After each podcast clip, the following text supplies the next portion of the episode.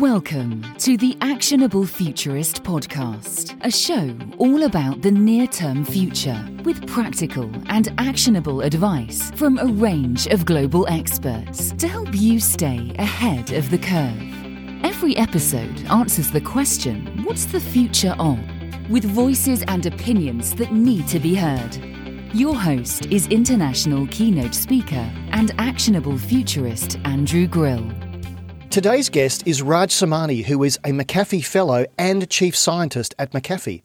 His prior roles include VP and Chief Technology Officer at Intel Security McAfee and Chief Information Security Officer for a large public sector organisation in the United Kingdom. As an international cybercrime expert, he has assisted multiple law enforcement agencies in cybercrime cases and is a special advisor to the European Cybercrime Centre and is on the advisory councils for InfoSecurity Europe and InfoSecurity Magazine. Raj has published numerous security papers and is the author of Applied Cybersecurity and the Smart Grid. Welcome, Raj. Thank you for having me. A really hot topic at the moment, and we're going to get into some details. For many of us, we've come across McAfee by having antivirus protection on our PC, but I know you do so much more than this. So, how would you describe what McAfee is doing today? With that sharp tip of the spear, we need to understand what threat actors are doing and really integrate that intelligence into software, into hardware to prevent those attacks from actually being realized. A lot of what we do as well is not even published, whereby we'll work with law enforcement to help identify criminals and actually get them arrested. Because sadly, there is this misconception that if you do cybercrime, then you're not going to get caught. And so therefore, it's basically a free hit. I've just finished a report that you published titled Cybercrime in a Pandemic World The Impact of COVID 19. Very relevant. There are some pretty stark warnings in there. What surprised you about the report and what didn't? It's been a bit of a car crash two years, to be honest. It was the 28th of February. I made the stupid decision of playing football with the kids. I ended up like tearing my Achilles, ended up in hospital. And for about five months, I was just trying to walk again. What was interesting was I got asked this question when I was in the hospital. And the question was, are we seeing any attacks leveraging and utilize the pandemic? And actually, strangely, at the end of February, there wasn't a lot. And then round about the middle of March, that's when the floodgates opened. We saw every possible nut job come out trying their best to steal money or install spyware on your phone or spreading misinformation. Since then, there's been like a tsunami of not just volume, but also every possible variety of attack you can think of, from really highly capable ransomware groups to individuals just sending emails pretending to be the CEO, pretending to sell PPE. I'm sure that's the case of a lot of chief security officers and boards because they see that cybercrime is now becoming a real threat. And we'll talk about that in a minute. But just back to the report 81% increase in global organizations that experienced increased cyber threats. What do you think was behind that? Hopefully, being able to identify a lot of these attacks, but also we've got to acknowledge that cybercrime is in many ways different to what it used to be maybe five to 10 years ago. What I mean by that was historically, if, for example, somebody was infected with malware, in many cases they may not know about it. But now we're seeing really criminals becoming a lot more confrontational. When you think about something like ransomware, it really is waving the flag saying, You've been compromised, and unless you pay us millions of dollars, then you're not going to get your systems back. Or worse still, we're going to publicly release all critical information to the whole world that you've basically been trying to protect. The way that cybercrime has changed is, is that it is a lot more confrontational. In fact, in many cases, criminals aren't necessarily interested in keeping it quiet. I mean, some of them have like Twitter feeds and pseudo PR departments advertising the fact that they've compromised major organizations, which is a complete shift to where we were a few years back. You mentioned before that the initial sort of attacks were centered around hiding behind COVID and trying to use that as a leverage. But now, with the supply chain shortage, the everything shortage this holiday season, you're saying this is creating a perfect catalyst for cyber threats to the supply chain, e commerce, and travel. Where are these new threats appearing and how might they manifest? And what should people look out for? There's multiple ways that criminals will try to compromise an organization. I think historically it was predominantly over email. Whilst that might be a very common tactic. If we think of things like ransomware attacks, they use remote desktop protocol. So RDP is Actually, ironically, because of the pandemic, everybody enabled RDP because they wanted to be able to access their systems remotely. In doing so, they effectively kept the back door open. And you know, I can sit here and talk to you about some of the passwords that are being used by companies, which precipitates a lot of these attacks. Of course, compromising of vulnerable systems, and after a weekend of dealing with you know the Log4j vulnerability, we've had major critical vulnerabilities becoming more publicly accessible exploit code being published. And of course, there are those other vectors that may not be high in volume, but certainly are used. And, you know, a good example of that is the use of social networks, whereby criminals are actively creating personas and profiles on social networks in an attempt to appear credible and, and really interact with victims. And so I think you touched upon it pre call, which is that attack surface is really, really far and very, very wide. And that allows criminals the opportunity to be able to kind of leverage any number of potential entry vectors. The route or router that's in the corner now, because people are in a distributed environment, they've got their BT, Virgin, insert name here, router there. Because there are so many of them, criminals try to hijack them. You mentioned for the Log4j exploit, we're recording this in December 2021. Can you just explain what that is and why this is important? Fundamentally, why it's important is that it's a critical component used by multiple different products. Historically, when there is a major vulnerability that comes out, you could say, hey, look, you know, this impacts this particular product. What we're talking about here is a critical component used by multiple different products. And of course, we're only a couple of days into this, and already we're seeing criminals actively leverage and exploit this. And so, like, if you think about it, when a vulnerability is identified, that vulnerability becomes public. The next component of that is criminals will look to exploit that. So, in other words, they'll look to use that vulnerability as a vehicle to compromise organize or compromise systems across the globe. What we have here really is a vulnerability that is applicable to multiple applications, and we will and we are anticipating to see many, many exploits come out. So, of course, for those of us in the cybersecurity world, it becomes not only a lost weekend, but a couple of weeks trying to keep track of not only the vulnerabilities, but also how criminals are actively exploiting it. And of course, this is no different. There are reports that this particular vulnerability was being exploited at least over a week before it became publicly known. So the criminals knew about this and they've been attacking organizations and systems for at least 10, 12 days so far. Your report also said that 79% of organisations experience downtime due to cybersecurity risks. So this has now got to reach the board where they're saying every board meeting has got to have an item around risk and cyber risk. Are boards taking this threat seriously? I was talking to uh, a CSO for a large bank, and he said, I see the board and I brief the board more than any other member within my organization. Without a doubt, I think boards acknowledge the cyber risk I think there are some more fundamental things that we have to kind of address, which is first and foremost, I don't know of a single CSO that is ever become a CEO, CTO, or a CIO. I think maybe there's two examples. The challenge that we face is, is that organizations perhaps don't realize or don't acknowledge that they're no longer in, for example, banking or in distribution. They are a tech company, and everybody is a tech company now. And of course, preserving the integrity, confidentiality, and availability of systems that they need, I think requires a different approach to how we do things. And, you know, I think one of the things that we should be openly supporting is for CSOs to be part of that board, or CSOs, for example, or CEOs to have had a security background. And I don't want to spread fear, uncertainty, and doubt there's been so many examples whereby somebody opening an email has led to a company being unavailable for weeks upon end. We saw the queues for petrol just recently. We saw meat packing companies. We saw health organizations literally become crippled because of these types of issues and attacks. For me, the challenge becomes how do we accurately articulate the risk and demonstrate the opportunity that security has? So, in my mind, companies that address security and privacy effectively will be the ones that will be the most successful in the future. You know, I'm really lucky in my line of work. I get to speak to the boards of directors of public and private sector companies. And I spoke to one, I can't mention who they are last week. And I said to them, I hope what I've said has made you uncomfortable. And there's a little thing that I do. I tell them to go to a website called Have I Been Pwned? It's run by Troy Hunt. You probably know him. He's based in Australia.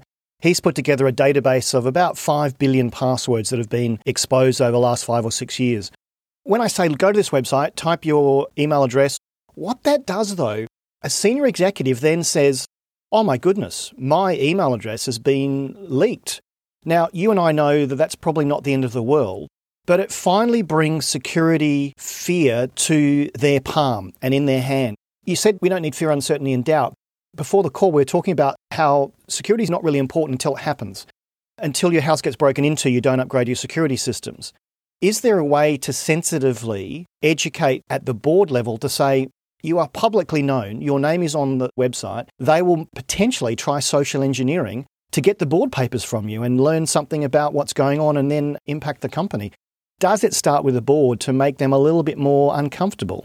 I want to share with you a story. So it was about a year ago, I received a phone call from a really large company, and you know, they were like, "Well, look, it looks like we've been hacked." And at that point, there was really not a huge amount of appetite. It was like, "Well, we've been hacked, but it's fine. It's just noise. We, you know, it's it's another risk. We'll deal with it." And during the course of that investigation, we were able to identify the data that had been stolen. And, you know, we were talking about probably the most sensitive information that company held. And then we did some analysis and we were able to determine the likely threat actor that had compromised the environment. And actually, it turned out to be a foreign government. And I think what was really key was we were able to contextualize the issue because I think, like, fundamentally, cybersecurity is kind of like the dark arts. Unless you had the book that was written by the Half Blood Prince, you're really kind of struggling to try and understand what it really means for you. And ultimately, that to me is the critical part, which is missing, which is contextualizing the issue so that whether it's a consumer, whether it's a CEO, they understand, hey, look, this is why it matters to me. And for me, that's the most important thing. And of course, it's challenging to do that because we have this asymmetry of information whereby criminals have all of the advantages. For us as defenders, if a company gets compromised, well, in some cases, you may not even know about it. In some cases, they don't even know about it. So the challenge becomes how do you contextualize this so that they can understand this is what it means to me and this is why it's important to me.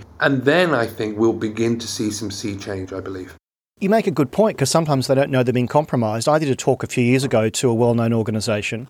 I had to go under NDA to stay in the meeting after my presentation because I wanted to hear what he had to say to his execs. And the CISO said, We got contacted by the National Crime Authority who said there was a, a well known actor that was in our network for three months and we had no idea that that person was there, but the National Crime Authority were tracking them. And he said, This is how scary it's become. The bad actors have become so intelligent, they are keeping ahead of what's going on. So, my question is can AI actually help here? But then my follow up question is what happens when the bad guys and gals also start using AI? So, I don't think the threat actors are that good. In my time, and I've been doing this for a fair bit, there's only really a couple of threat groups that I would say that have really caused me real concern. By and large, even this nation state, I mean, they were noisy. They left breadcrumbs all over the place. I mean, quite frankly, it wasn't that difficult to find out what they'd done and what they'd stolen. It was perpetuated by the fact that actually they'd been inside the environment for seven years. And of course, they'd managed to compromise pretty much everything you can find. Fundamentally, the challenge that we face is organizations and certainly IT departments are overwhelmed by just the volume of systems and alerts and events that they have inside the environment. And of course, AI can help, but equally so can static based controls. The challenge becomes how are you going to be able to respond to an issue? A really great example was I remember there was an investigation we did where an organization had been compromised and they said, well, really the technology should have stopped it. And I said, well, but the technology did stop it. In fact, the technology stopped it five times, but you ignored every single one of those alerts. At that point, the threat actors are still inside your environment and you didn't do anything about it.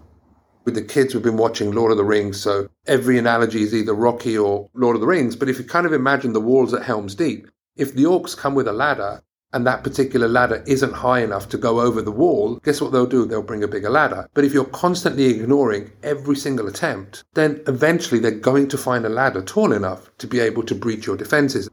That fundamentally is the root cause of the issues that we're dealing with. We can talk about AI and we can talk about zero trust and we can talk about all of these approaches or these technologies that can help. Fundamentally, if you have a password of 123456 and you ignore every single alert that's happening, well, ultimately the threat actors are going to get through. So we've got to make it just slightly more difficult for them. Then I think you know, we'll begin to address some of the wide scale issues that we're dealing with. This is the Actionable Futurist podcast. I want to look at some actionable things that people can do today, tomorrow. Now, I'll talk about my own public service announcements that I make to my audiences. One is get a password manager, and I've had one for 12, 13 years. I explain that I actually use 1Password because it connects into Have I Been Pwned? And I did a threat analysis, and I found the first time I did it, I had 702 reused passwords, and I got that down to about four. So I actually have a unique password for every single website I use. I don't know my Amazon password, I don't know my Twitter password, my password manager does. The question then always comes up how do you protect that? Of course, I have two factor on top of that. The really simple things are first of all, turn on two factor on everything and have a password manager. Is that enough to just make it a bit harder to have that more secure bike lock on my bike rather than your bike? So for me, I think the challenge becomes we've got to determine reasonable controls. So in the UK, the Data Protection Act talks about you know, reasonableness. I think Principle 7 talks about reasonable controls. And again, the same thing should apply to our daily lives. For yourself, for myself, for example, having two factor authentication, having encrypted communications, the level of security that we need to deploy will probably be higher than most. For others, who may not necessarily require that level of security, perhaps we can talk about, well, okay, what we do is we have a password manager and we have perhaps two factor authentication, but maybe they don't need things like Signal and, and encrypted communications. And so I think it's more a case of we need to be open and honest for ourselves and say, well, what level of security do I actually need to have? And thereafter apply the right controls based upon the security I need. The same should be applied to your work life and your professional life as well. If you're a defense and security contractor, then you're probably going to need considerably more controls than, say, for example, the hairdresser down the street. And, and I know this sounds ridiculously like common sense, but for me, that's kind of what we need, which is we discuss security as this kind of commodity or panacea, but actually it's very grey with regards to how much security you actually need. And trying to determine that, I think, is the answer. So I think the terminology we would use is risk appetite. Determine your risk appetite and then apply controls to address the risks that you're uncomfortable with. It's probably been 10 years since banks started giving out dongles or two factor tokens so that when you actually do your banking, you have to have another thing in front of you. I think people are now quite comfortable with that actually in some banking applications is built into an app. If you want to protect your money, you should also protect your data. Is there a particular industry that's most at risk?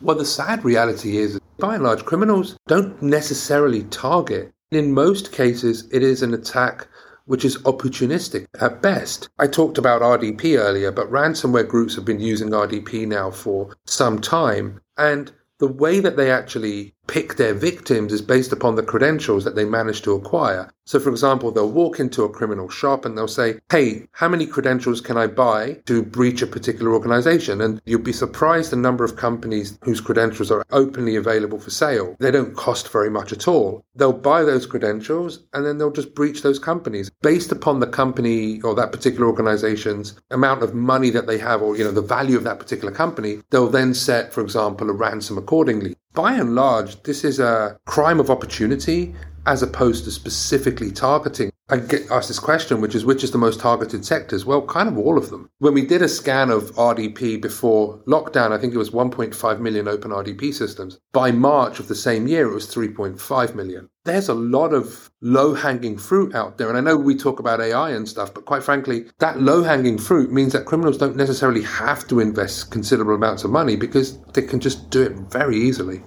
So you mentioned the pandemic has opened up the threat vectors or the opportunity to, to get hacked.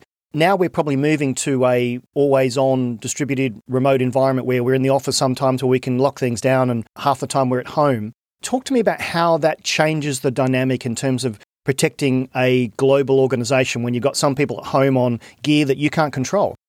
A really good example of that was, and I think I touched on it earlier, which is the social media perspective. We actually found a campaign being run by a nation state, and what they did was they actually created profiles of recruiters and these were really convincing. They were actually based upon legitimate recruiters. And they were targeting people over LinkedIn, telling them that there was a job opportunity in their sector. And of course, when people opened that particular email up, there was a technique called template injection where they downloaded malware onto, the, onto those computers. And of course, that in turn bridged over to the corporate world because these same computers were connecting to the VPN, which in turn introduced the vulnerability into the environment. And of course, that's just the tip of the iceberg. There's like a hundred other examples. But that, of course, is the challenges that are facing organizations today, which is we no longer have this kind of perimeterized approach where we kind of say, well, everybody behind the castle walls is safe and everybody outside the castle walls are not we really do live in a world of zero trust, whereby every connection, every system has to be assessed and determined whether we should allow them to be able to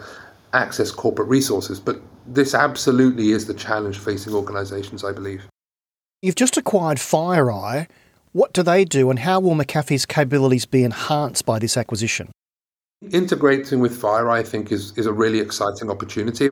We became McAfee Enterprise earlier this year, and now integrating with FireEye, I think for me fundamentally gives us the opportunity to be able to kind of get access to their systems, but also get access to their data, get access to their people, their teams, their intelligence, really to build up this enterprise company which understands the threat better than anybody else, and to be able to demonstrate that and integrate that into our products that's what we're about as a company. We are a company that understands threat landscape today, but also how the threat landscape is evolving and having access to their systems, to their data, to their to the really talented people there, I think really gives us that opportunity to address the security challenges facing organizations, not just today, but actually how they're evolving because criminals have research and development departments. When the GandCrab crew claimed to have made $2 billion, we saw innovation within their arsenal of tools. We've got more people that we're integrating with, but really, really smart people there. So, very positive kind of direction for us.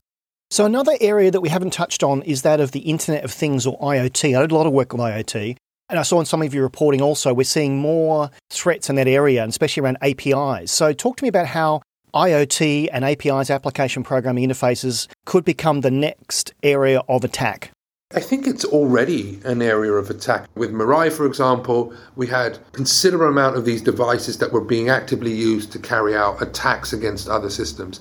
Then I think you've got, for me, one of the other challenges, which is security and privacy issues that you have about introducing those devices into your home or into your workplace. And think of something like these baby monitors that were compromised. I mean, we've done a lot of research within my team. We run the Advanced Research Division. We've managed to compromise, I think it was coffee makers, heating, ventilation, and air conditioning systems, internet connected padlocks. And then, of course, you've got privacy considerations as well. I personally won't have always on connected microphones in my home. I know there's been issues around with Ring, for example. So, I mean, it's actually quite dizzying when you think about the way that we're moving towards in society. We're moving towards automated vehicles. We're moving towards always on devices. We're talking about cameras inside the homes, microphones are always on. Maybe this is the paranoid person in me, but we just need to take a, just take a breath and say, well, hang on, look, do I need to have this always on in my house? Do I need to have this camera on in my home? I saw just the other day there was a,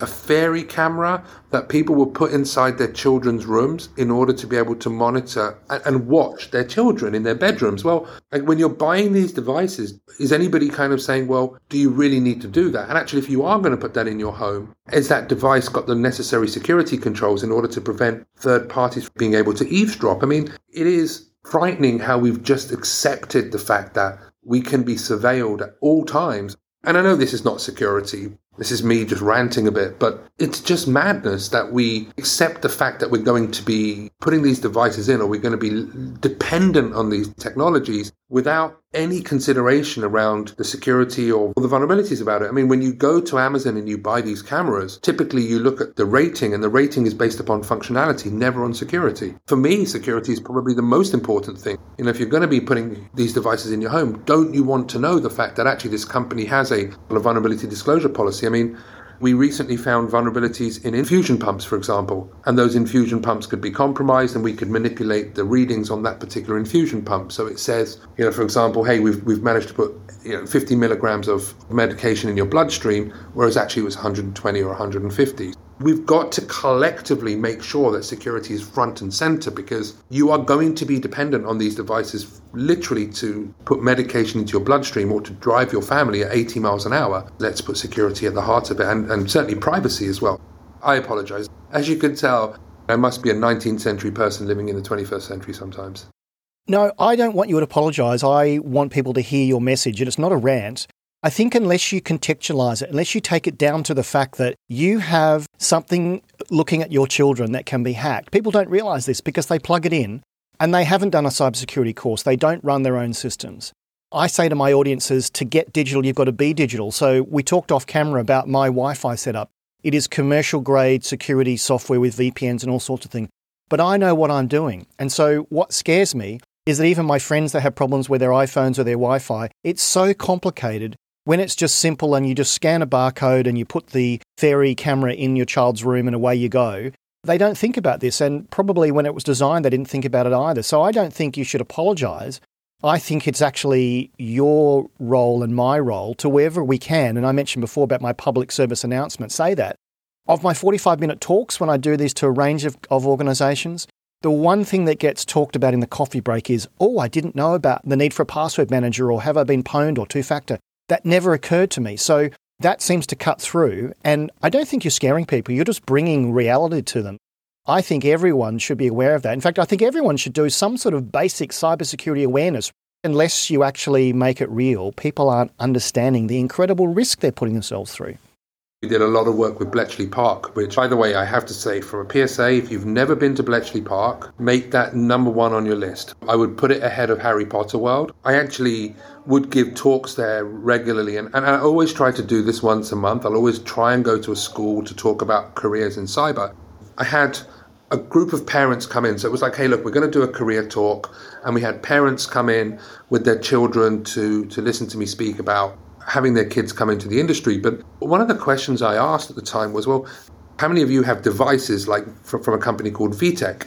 And you may remember VTech are this kind of uh, connected teddy bears and cameras and stuff. And many of the parents put their hands up. And I said, well, how many of you are aware that this company got breached just recently? And every hand goes down. And I said, and were you aware that when the breach came, came to light, this company said they absolve themselves of the responsibility to protect the data in the event that it comes into the hands of third parties. In other words, we take no responsibility if we get hacked. And I remember the information commissioner went crazy at that particular response. But again, it kind of touches upon a fundamental issue, which is people are going and buying these devices where kids are interacting with it. They're sharing their innermost thoughts, their photos, videos of themselves and that data is now in the hands of criminals. But of course, the parents have no idea about that. And so for me, that just seems incredulous. And I remember when Sonos did something around their privacy policy, they made changes off. And, and I remember writing blogs about it because I was so incensed with their response there is this kind of gap between the cybersecurity world that people watch on TV or in, in, Hollywood and how it actually impacts them. And I think that's the challenge that we face, like all of us face today, which is how do we bridge that gap so people can understand and make better decisions rather than buying a fairy camera because it's pink. So, just a few things there. Bletchley Park, I have to absolutely echo you need to go there. Now, I was very fortunate. Dr. Sue Black ran a campaign to save Bletchley Park, and I was there the day that Matt Brittin from Google said, We are going to save Bletchley, we're going to donate some money to do that. And I'm just getting goosebumps thinking about it now because that institution saved millions of lives and helped the early end of the, of the Second World War. So everyone should go there and understand how back in the 40s they were so smart to do the code breaking. So absolutely do that as well. Other thing I should do as another PSA, you may be in this organisation already. Speakers for Schools is an organisation set up by Robert Peston. It's a charity and it actually is a structured way to go and give talks to schools. I'm involved with that. I do about three or four a year. And if you're not involved with them, they will help match you with schools that can actually benefit from your advice. You touched on careers. So, for those looking at cybersecurity as a career, what are the hot roles right now, and why would you encourage people to look into cybersecurity? That's the beauty of this industry is, is that there literally is any possible role you can think of. I mean, from people with deep technical skills to individuals that are creative. So if you think about some of the awareness courses, like companies like KnowBe4 are doing such great work around awareness. There are people that are psychologists, there are you know, privacy individual. I mean, there literally is something for everybody. And, and why I would encourage a career in this industry is, is that it's so exciting. I mean, there's so many things happening all of the time. I remember when I started in my career, I think I ended up doing 25 professional certifications. I must have written like 200 articles, written three, two, three books, and just constantly changes so much. And so It's exciting. There are opportunities, ridiculous number of opportunities. The number of companies hiring today is dizzying. It's a really good community of people. And this is where I began my career. This is where I continue my career. I don't think there is an opportunity for me to be a teacher at Hogwarts, so therefore it's probably where I'm going to retire. This is something that I think everybody should be considering and really get rid of that stereotype that, you know, you need to be a coder to be in this industry because you, you don't have to be a coder in, by any stretch of the imagination. What you need to do, I think fundamentally the most important thing is, is you need a thirst for knowledge. And if you're constantly learning and constantly trying to improve yourself, then I think this could be the, the career for you. So, looking into the future, what are the top three cybersecurity trends we should be aware of? Oh, great question there will always continue to be cyber related crime.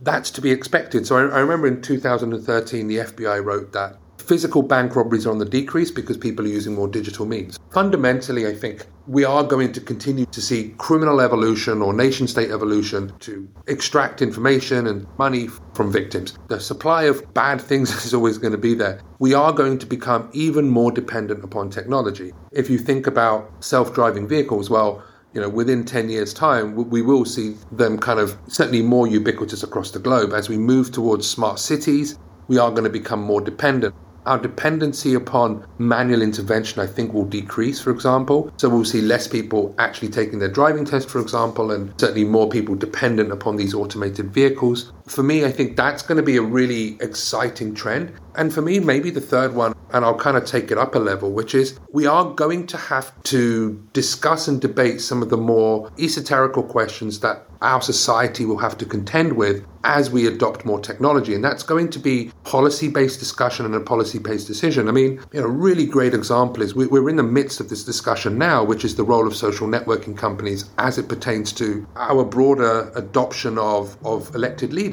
What about insurance? Mean, we think about car insurance today. Well, we have liability. What about when it's automated vehicles? And so it really is becoming a considerably exciting planet to live on. But we've got to start to kind of wrestle with some of these huge challenges and these questions, which is is it right for a social media company to have this much control? And what do you do, for example, if you get breached by somebody that's never set foot in that country before? These are some of the challenges that I think we, we need to wrestle with as a collective society.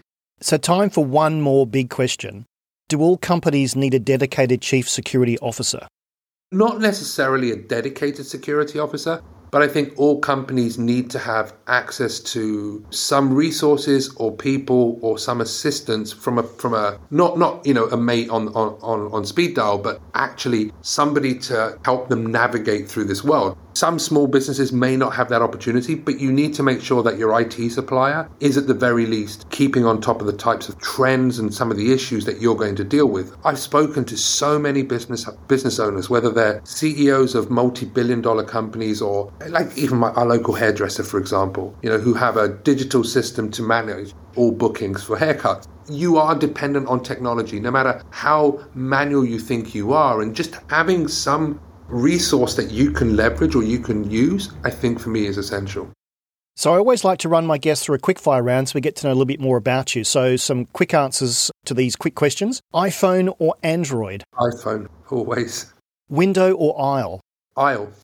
Biggest hope for 2022? Sleep. Lots of sleep. What's the app you use most on your phone? Twitter. What are you reading at the moment? Dave Grohl, the autobiography. How do you want to be remembered? As somebody that was kind and always gave his time for other people.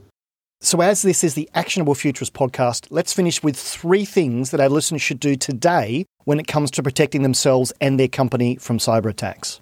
Number one, uh, go to your browser, go to nomoreransom.org. We co founded with law enforcement and other security companies to give you free decryption tools in the event of a ransomware attack please, number one, add that to your favorites. It is absolutely essential. Number two, please read The Cuckoo's Egg by Cliff Stoll. It is the book that got me into this industry. For me, it's up there as one of the important books of my life. Number three, no matter what you do, whether you're in security or any other career, just take the opportunity to go into a local school, contact the school, and offer your knowledge about your career Kids today need to be influenced positively by all of us. We don't need to have role models that we have today. promoting vanity through social media platforms. For me, the most important thing is just take some time. Maybe it's no more than maybe 45 minutes. You have no idea the impact that it could have to young kids. That's really great advice, and I'll put all the links to those websites and books in the show notes as well for people listening. So, finally, how can people find out more about you and your work? I'm on LinkedIn and Twitter as well, so at Raj underscore Samani. My DMs are open, so I welcome positive feedback. Raj, a great discussion today with some great tips. Thank you so much for your time. Thank you for inviting me. Thank you for listening to the Actionable Futurist podcast. You can find all of our previous shows at actionablefuturist.com. And if you like what you've heard on the show, please consider subscribing via your favourite podcast app so you never miss an episode. You can find out more about Andrew and how he helps corporates navigate a disruptive digital world with keynote speeches and C suite workshops delivered in person or virtually at actionablefuturist.com. Until next time, this has been the Actionable Futurist Podcast.